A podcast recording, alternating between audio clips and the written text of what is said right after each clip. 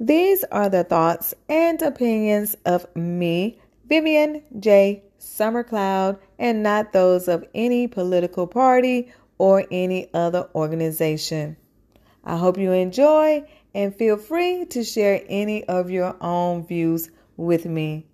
Thank you again and feel free to remember Vivian J. Summercloud.